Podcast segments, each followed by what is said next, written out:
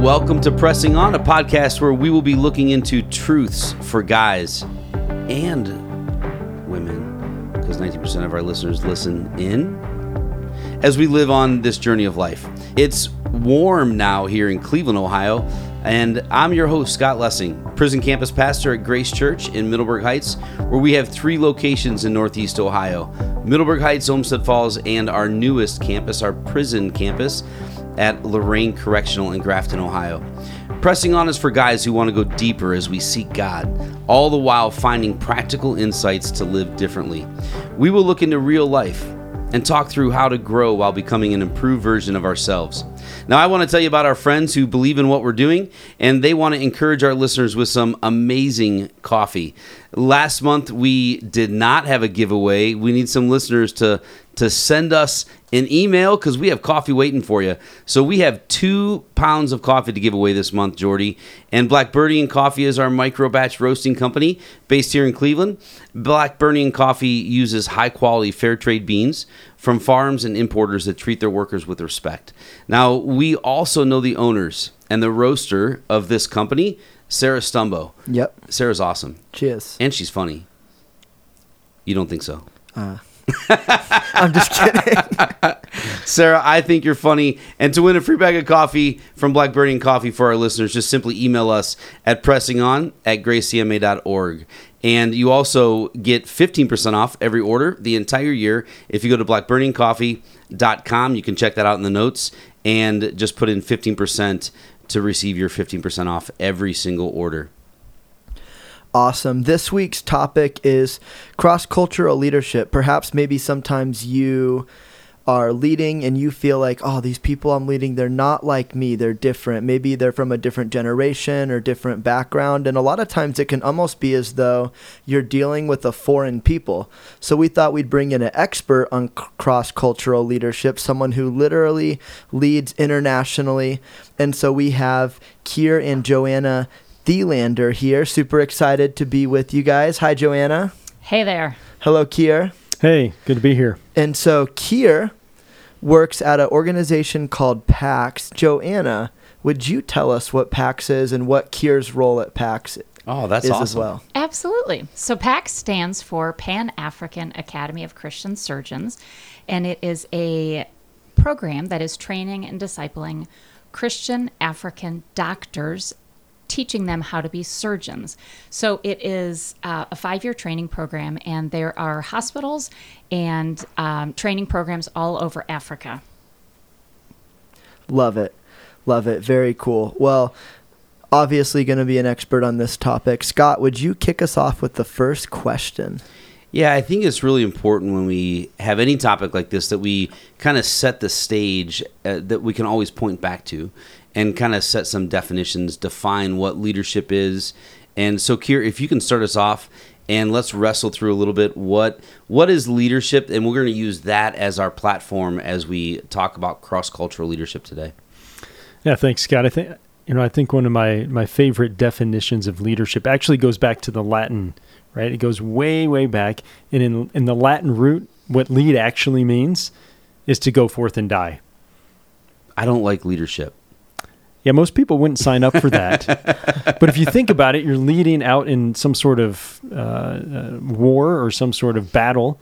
That person who's leading, going out first, hmm. that's how you would get the definition of leadership. They're leading, and yeah, they're going to die. They were the first ones out there. So if, if you're really ready to go forth and die, that's what leadership is. So that, that wow. changes the whole tune, the whole tone, really, of leadership, right, Joanna? I mean, now there's there's humility in that. There's... okay, I'm I'm I'm I'm setting the, the stage to help everyone behind me, and I may not be here at the celebration when we get to the end. Absolutely.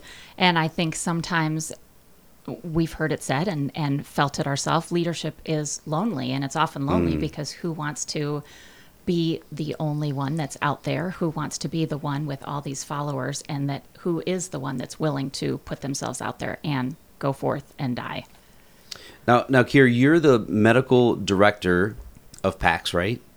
And so you help set the, the vision and some other things for the whole organization. Uh, you're not you're not the C E O, but you're the medical director. So you but you help influence that. And you also give that vision to all the other directors on the field, right, in, in all the other countries in Africa. Can you tell us a little bit about the importance of vision and, you know, how that helps you with, you know, coordinating the team and, and making changes and innovations as you develop people? Yeah, I think that vision is really what keeps you on on task. It keeps you on mission for us specifically.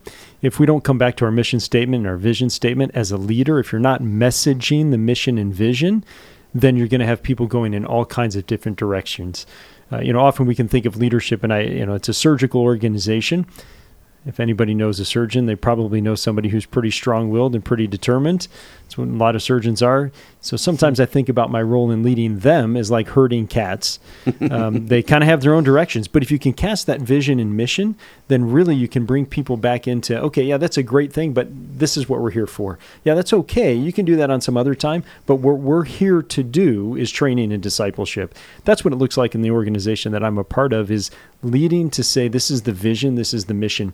I do want to say one thing about leadership as well, and that it is not, sometimes it's good to define something by what it's not. It is not management. Mm. Yeah. Can you define the difference between management and leadership then? Yeah, so so management, if we take just the definition of management, so I took lead as the to go forth and die, right? So if we take management, um, if you look up the dictionary definition, number one will say it's the process of dealing with or controlling things or people. I don't know, do we think really positively about the idea of controlling? No way. But I like the number two definition even better, because the number two says it's management is trickery or deceit. Hmm. I don't think that's really what we want to do when we're when we're caring for people or leading them. Right. I could say that in a similar manner, caring and leading them. It's not about trickery and deceit or getting them to do what you want them to do. One other way to think about leadership is enabling or building into other leaders, so future leaders. Hmm. It's not just about you getting some task accomplished. It's about regenerating yourself or reforming yourself in someone else and leading them. It's Second Timothy two two. These things you've heard from me in the presence of many witnesses. Teach to able people who are also able to teach others. Mm-hmm. So it's duplicating yourself or training others. That's what leadership is, training other leaders. And so I have that opportunity cross-culturally. A number of our program directors are African. Uh, some of them are Western. Some are from U K or Australia or the U S. And some of them are Kenyan, or maybe they're Tanzanian. Hmm. And so the way that leadership is viewed and how we interact and what a follower is supposed to be and what a leader is supposed to do can be a bit different. Um, I'll give one example from my from my experience. And when we lived in Gabon, we were there for ten years on the west coast of Africa. I was leading my residents at that time. I didn't have other faculty that I was leading of significance at this specific moment. I had a couple of faculty, uh, but I was I was really discussing with my residents about some decision we needed to make. And I did the good thing. I did my, my preparation, and I came with some ideas and said, all right, let's discuss these ideas. And it was absolute silence in the room. Hmm. Absolute silence. Nobody said anything. I thought, what is wrong? Are these bad ideas? What's what is going on? What did I, how did I what is going on here?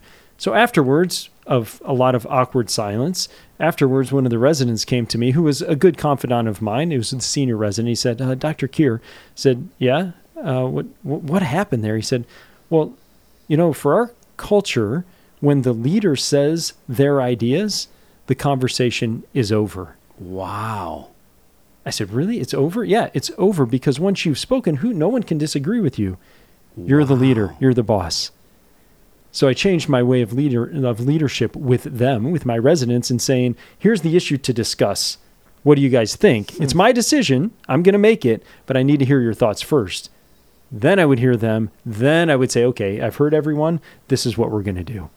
And that worked out a lot better. Well, and that's that's humility. You had to change some of your ways, right? And and part of that is painful. Uh, it maybe even lines up with the, the definition of leadership, where some things in us have to die as we yeah. lead cross-culturally. Uh, how did Jesus, what what would you guys say, um, the example of Jesus and his leadership, how did he set the example for us? That's a great question about, about Jesus' leadership. I, you know, being the perfect human that he was, he did it in all kinds of different ways. He used all kinds of different leadership styles during his time here on earth, and, and what we know during his three years of ministry that were intense, uh, is he led in ways that were collaborative. He led in ways that were, we could say dictatorial. That sounds terrible, but it's not really, especially when you're the son of God. It's not bad. um, and you know what the right thing is. And he led in ways that were um, engaging. So people would give their input and then he would make a decision, or they would make a decision as a group, kind of the collaborative idea. Um, he, he led in ways where he listened or even deferred to other people at certain times, it seemed like. Of course, he knew who he could defer to. He was God, uh, so he could do that. So there's there's examples of all kinds of different styles of leadership and the way that he led. But I'll come back to the way we started. I think the most important aspect of his leadership was that he ended up dying for all of us. Mm. And so his mm. that idea of leadership, of going forth and dying, he did it. He set the example. That's really amazing. Yeah, that's good.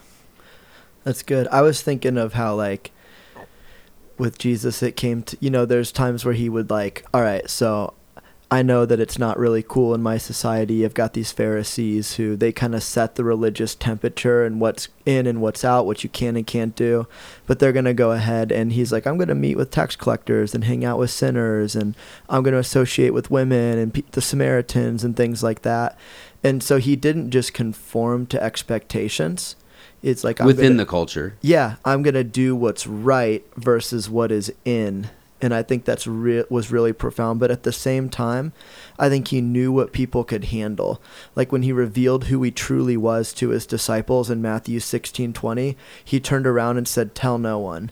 And right, his it wasn't like, "Oh, this is a secret." Like eventually, he said, "Go and tell the world." Right. right yeah. But in that moment, he's like, right now, they will not be ready for the full revelation of what I have. And I think sometimes as leaders, we might have a vision for where things are going, but the world isn't ready for exactly exact clarity or the full scope of that. And so you have to know, like, how much to challenge someone in a given moment, how much expectation to put on them. It might not be the end destination, but you might have to kind of find some middle ground sometimes. And one of the other things that Jesus was really good at, I just listened to a podcast by Craig Rochelle. It was actually one of our uh, staff um, podcasts that we listened to.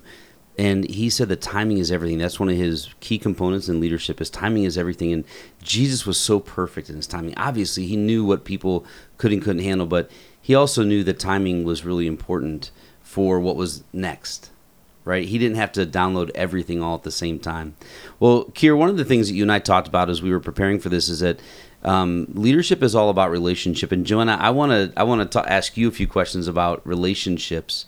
I love your stories when you guys were in Gabon, your stories with some, not only some of the other women from that culture, but also the stories of when families would come over and they would serve as a family or as a team, husband and wife. And you got to do a lot with some of those families outside of the medical stuff, right? You would mm-hmm. take them to the market and other things, and you were able to lead them and learning about the different cultures. Can you just tell us a little bit about that, what it was like for you and your leadership? Sure.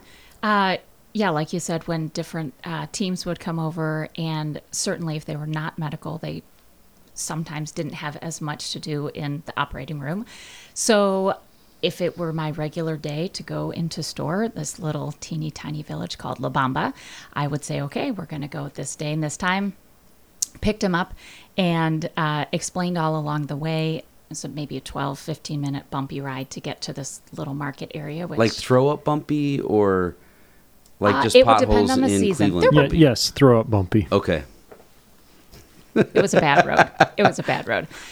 And there would be a lot of negotiating that would have to take place at the market. And Gabon, where we lived, was French speaking. And most people, most visitors didn't speak French. So I was then the translator, which adds another sort of layer on top of just the regular, we're going shopping for eggs and avocados and bananas and pineapples.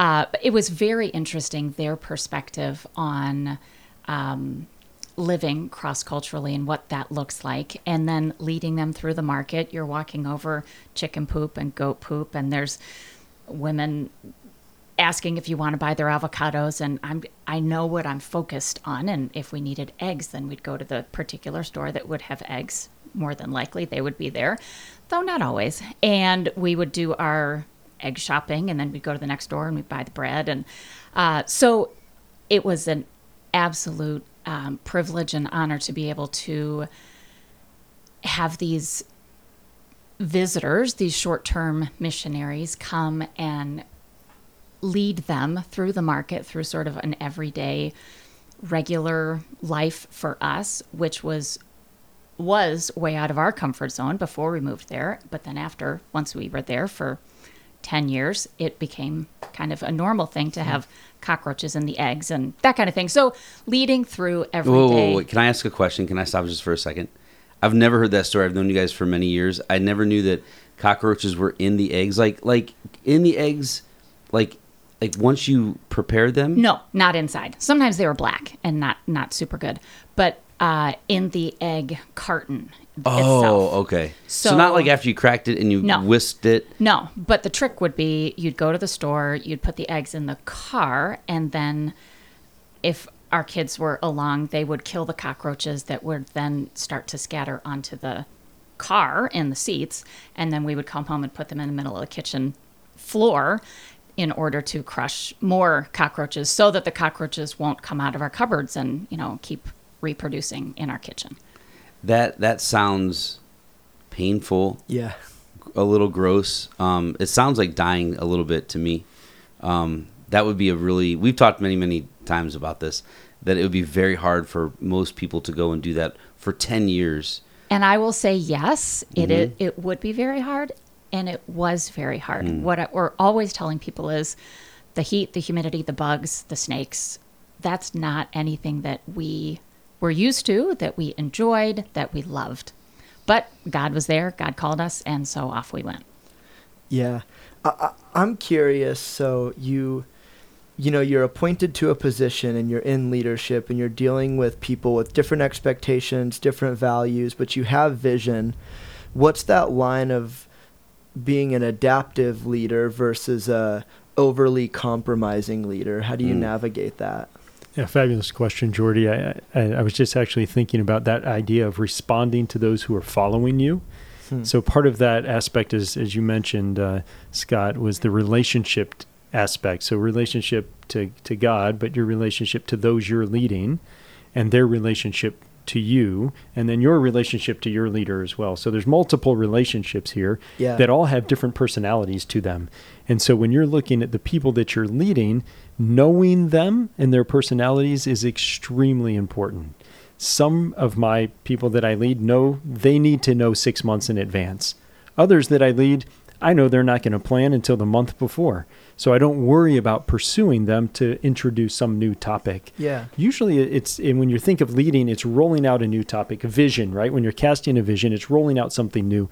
And it we we sometimes as leaders think, well, I've been thinking about this for six months or a year. I know the right answer. Boom, this is what we're going to do. Mm-hmm. Well, that is a shock to everyone that you're leading. And yeah. the way that you can lead, and it's different for everybody, is you start to slowly introduce these ideas. Hmm. And for those who are a different personality, you don't want to force them to become like you.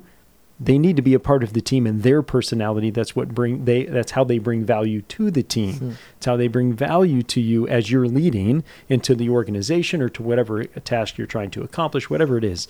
But to slowly bring out, roll out those new visions, it allows people to have buy-in. Otherwise, you're going to get pushback. You still may get some pushback.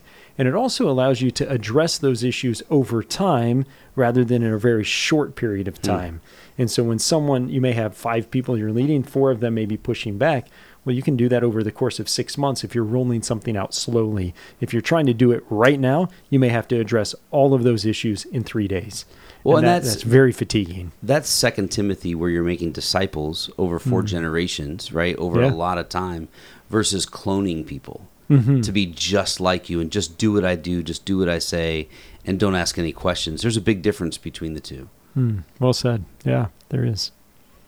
Well, how about where does humility fall into this type of leadership? And I would love to hear from both of you on this, because you both, I mean, you guys have kids. You both have leadership roles. Joanna, you have a leadership role here at Grace Church. Uh, Kier, you have a leadership role at PAX. How how have you seen humility done well? And you could maybe even talk about each other, about how you guys have seen the other person really lead well with humility, um, or maybe in someone else, you know, another leader that you've been around, either here at Grace or at PAX or over in Gabon or somewhere else in Africa that you've been. So when we were living in Gabon, uh, Kier was teaching a Bible study along with a few others uh, that met typically on Sunday evenings. And this ties in with humility and cross-cultural leadership. I think as a leader, accepting uh, questions and accepting that maybe we don't understand everything that's going on, especially cross-culturally.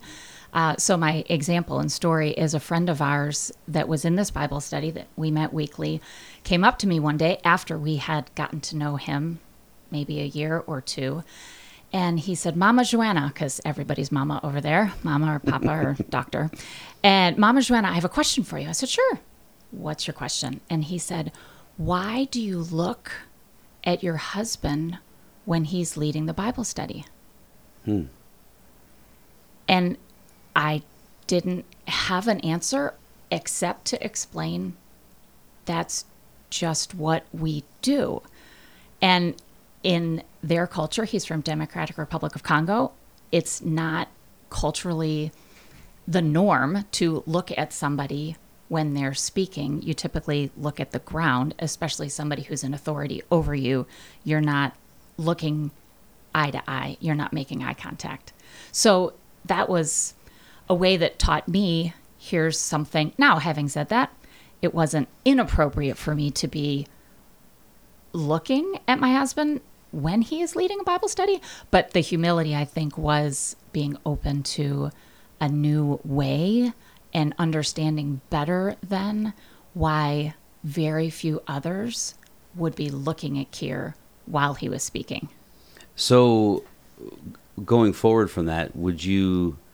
you know, years after that, were you, would you look at Kier when he would teach, or would you follow the culture and would you look down? I, I looked at Kier. Okay. And I, I think because it wasn't uh, immoral, it wasn't unbiblical, it wasn't illegal, it was just a, a difference in the culture. And, and this friend understood better now why I was looking at him or turning my head.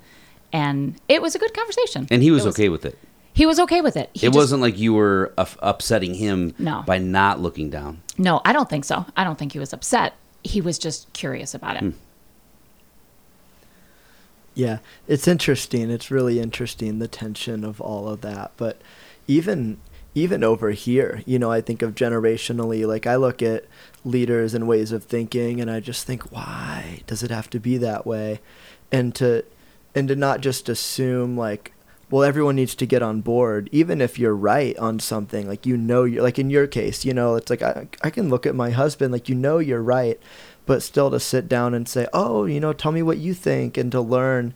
I, I'm sure he felt heard, which is important, and probably helped him tolerate your differences a little mm-hmm. more. Exactly. I know in prison, when any most of the inmates, when they address me and they've never met be, me before, they'll call me sir. Right, it, it's a very, you know, um, uh, it's very similar to the military, right? Where where they're looking at me as a leader in that community, and so they immediately call me sir, and I say, no, no, no, you don't. You can just call me Scott, or you can call me Pastor Scott, and they say, okay, are you sure? And yeah, of course, of course, yeah.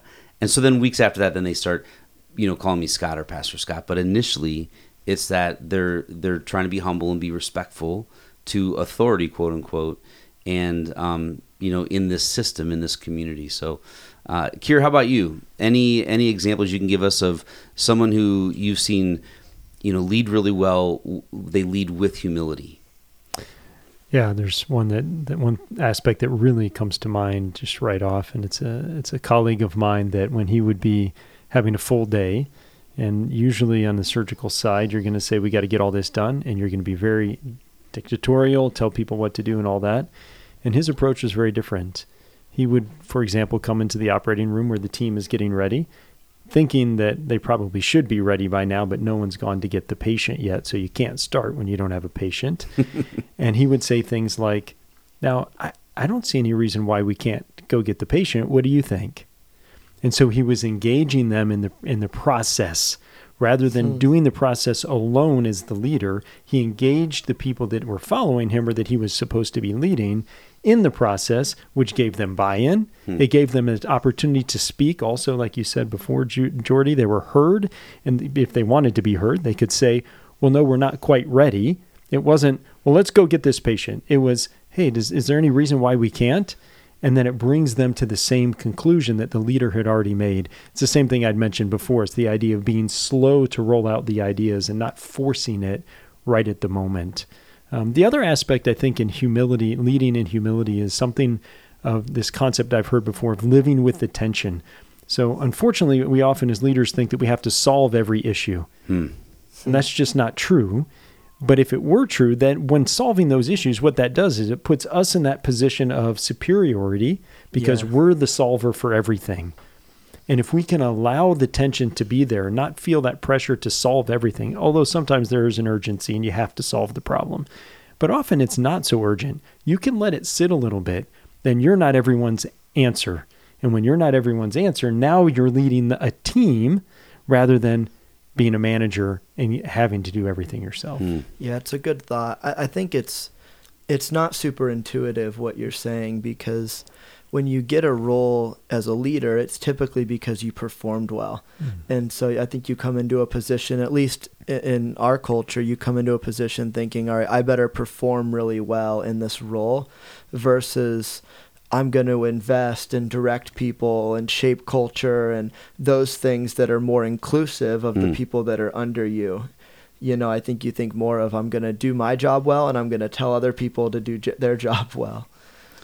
You know, I remember you were talking about the tension, living in that tension. Mm. And if if I have permission to talk about COVID, I know that we don't like to now because we're somewhat past it. But, you know, when when COVID first hit, I remember it was like day ten or day fifteen. I just started crying in my right here, and I was so uncomfortable. And I remember telling a friend, you know, two weeks ago, I was so comfortable where I was. And then that uncomfortableness lasted for a long, long time. And this friend spoke life into me, and he said, Scott, you have to live in the tension, and this is why. If you don't, you will never, and I have it written on my board, and and what what he, that board always reminds me is that if I want to grow and become a better version of myself tomorrow than I am today, I have to live within the tension, because within the tension is where muscles are made, right? You know, you you can't grow a muscle, you can't get stronger unless there's tension put on it. And that's essentially what he was saying to me at a soul level, that that you have to live within that tension. Don't let go of it, don't try to run from it. And that, I think that is what changed my leadership during COVID, and probably changed my leadership for the rest of my life. Um, in that, in that I have to stay in the tension, don't run from it, because you want to run. It's uncomfortable because you want an answer, like the what you were describing here. You want an answer right now, just so we can move on, right? Yeah. But if you live in the tension, it may take two weeks for that team in Gabon to to get through that and to learn as a team how we work better. And as the leader, as the overall leader, you have to lead them in that and not rush through it. And I think that's where Jesus was so masterful. He would, I mean, he would just let people sit in that tension. I mean, when Peter denied Jesus three times, he could have immediately, after the first one, been like, are you serious, bro? Like, you really just, den- like, I, I know that you denied me. And he could say it in front of everybody if he wanted to, but he didn't. He let Peter sit in that tension. And then I, I still wish that I was in the room or in the open space when Jesus confronted Peter and said, do you love me? Right? I wish I could have been like, Peter, I have more questions after you're done with Jesus. Like, what was it like for you? You know, what was that tension like after you denied Jesus the first time? But to sit in that is really important, because that's where that's where we grow. As, as leaders. Yeah, I think I, you know, I would add to that, the allowing your followers to fail is also extremely important. And if you're trying to either save them, to save your own view of your boss looking mm. at you, you don't allow your followers to fail, then you're not going to be able to survive that very long, because you're going to end up doing everything and you will have no followers because you don't need them mm. because you do everything. So allowing them to fail. And the other aspect about this living in the tension that I think I would like to add here is this concept of encouraging disagreement. Mm. Often as leaders, we want to have everybody get along, or we want to just squelch everything. So, well, they don't really get along, but at least they're not talking about it. They're doing their job. I'm managing them. But to allow that disagreement and then manage it, if you will, guide it, maybe manage isn't the right word, guide it, direct it, um, kind of come around it and help shape it, how that disagreement happens. That's what leaders do. And that grows people, because after all, leaders should be growing people, not just accomplishing tasks. Yeah, I could tell you thought that way earlier when you talked about, you know, walking into a room and saying, all right, here's the problem. Look, I want to hear from you guys. I think it's really nice when a leader clarifies what they expect in like a conversation or a meeting. Mm-hmm. I, I've been in rooms where a leader comes in and they bring an idea and they're super excited about it. And they say, what do you think? And I know for a fact it will not go well if you don't agree. Like mm-hmm. it, you will be the ultimate yeah. buzzkill in that meeting. No one's expecting it.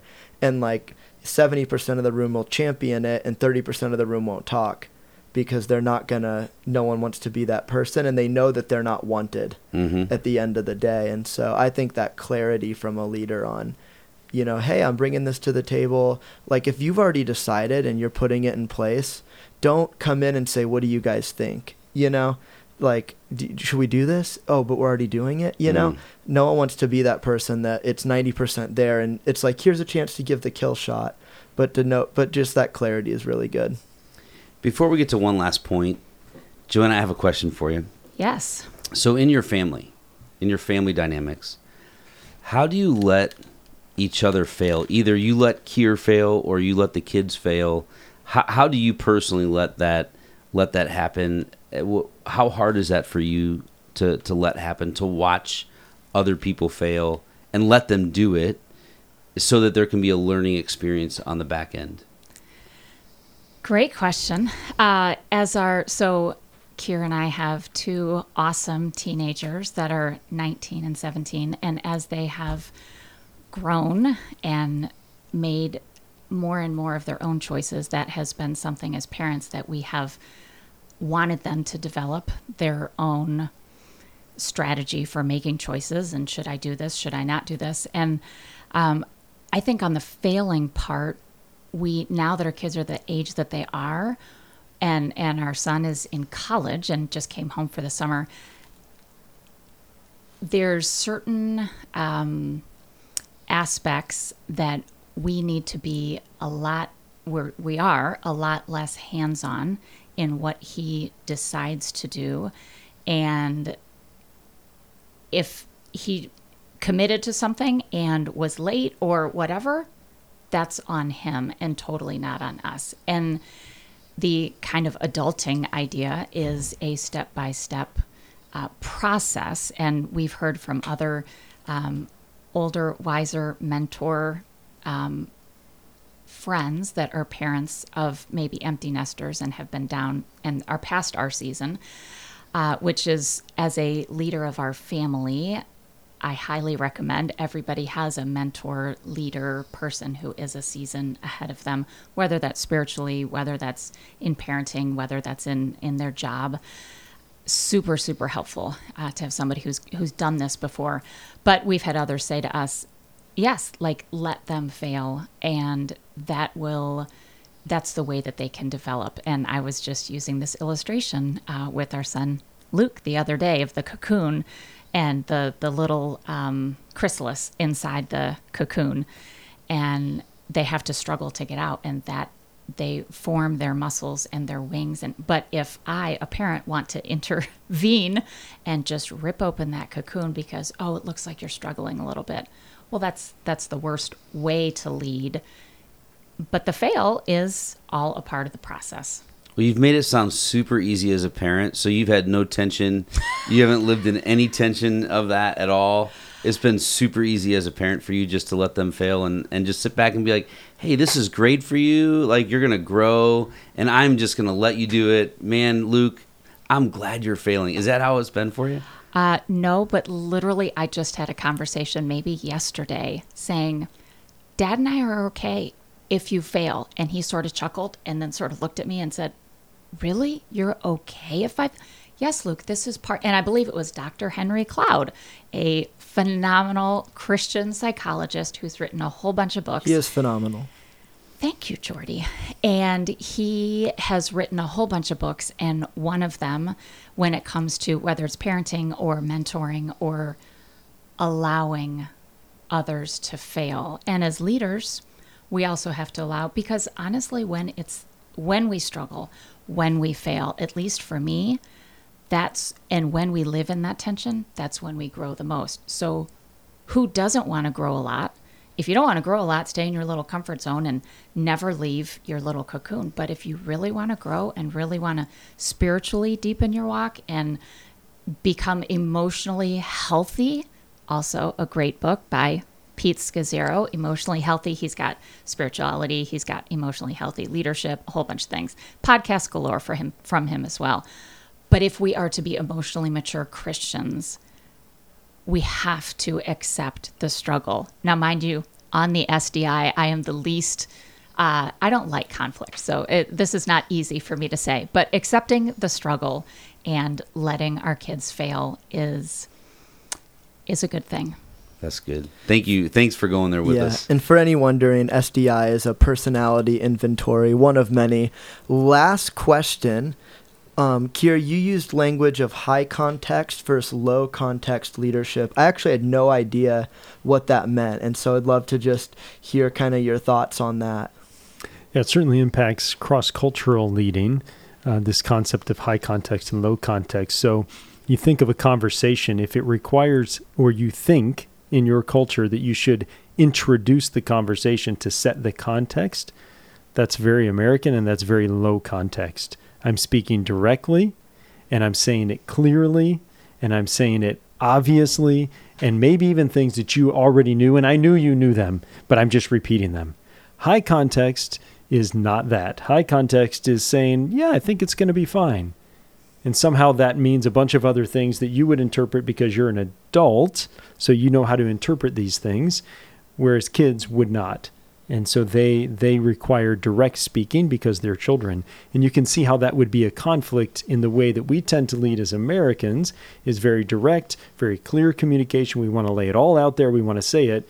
And that means that the people I'm leading cross-culturally, at least in a lot of Africa, would think that I'm speaking to them like they're children. Hmm.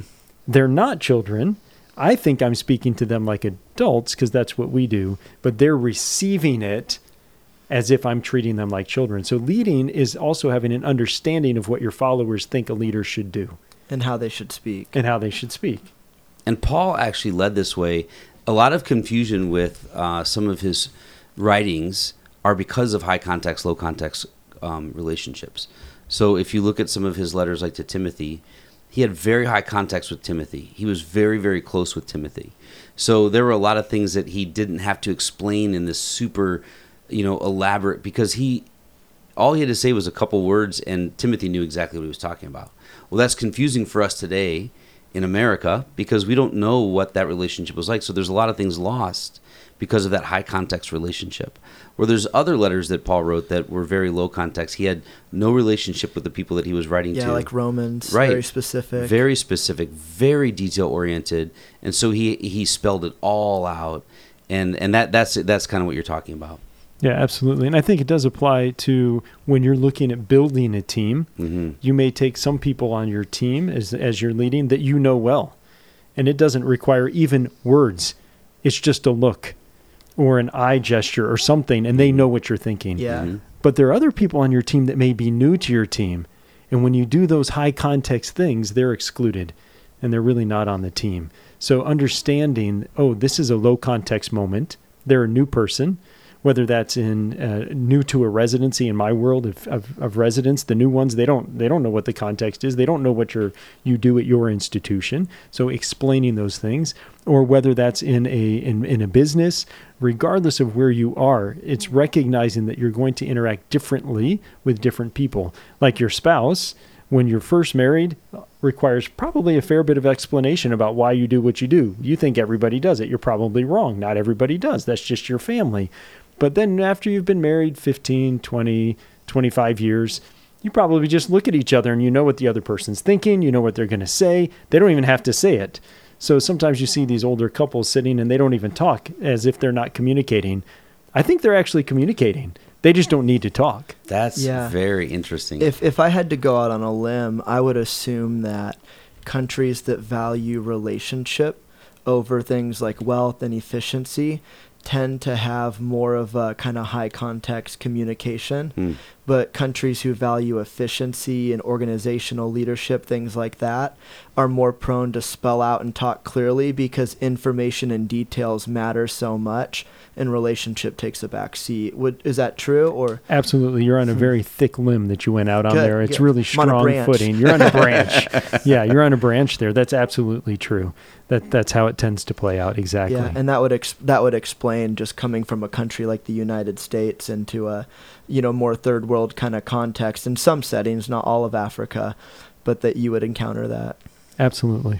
Well, Joanna, thank you for joining us. And Kier, thank you for joining us too. Talking about leadership in a cross-cultural context is really important. It's really, I mean, we, we experience that every single day in wherever we're at here in the United States or across the world. So this is really important, really great information too. Great insight, great stories. Thanks for being here with us. And I just want to say thank you for being my friend. We've had a great friendship with you guys over the years, and we love you guys. We love your kids, and we love PACS. And if you want more information on PACS, you can go to P A A C S dot net, net mm-hmm. and uh, get more information there. We'll also have that in the notes here. Um, but thank you for, for our listeners as well, Jordy, right, for joining Absolutely. us and, and supporting us. And don't forget, email us about that coffee. We want to give away two bags for of coffee sure. this month, right? Yeah. Email us your complaints, your feedback. Email Scott. yeah. All right, guys and ladies, have a great month. We'll see you next month. Bye.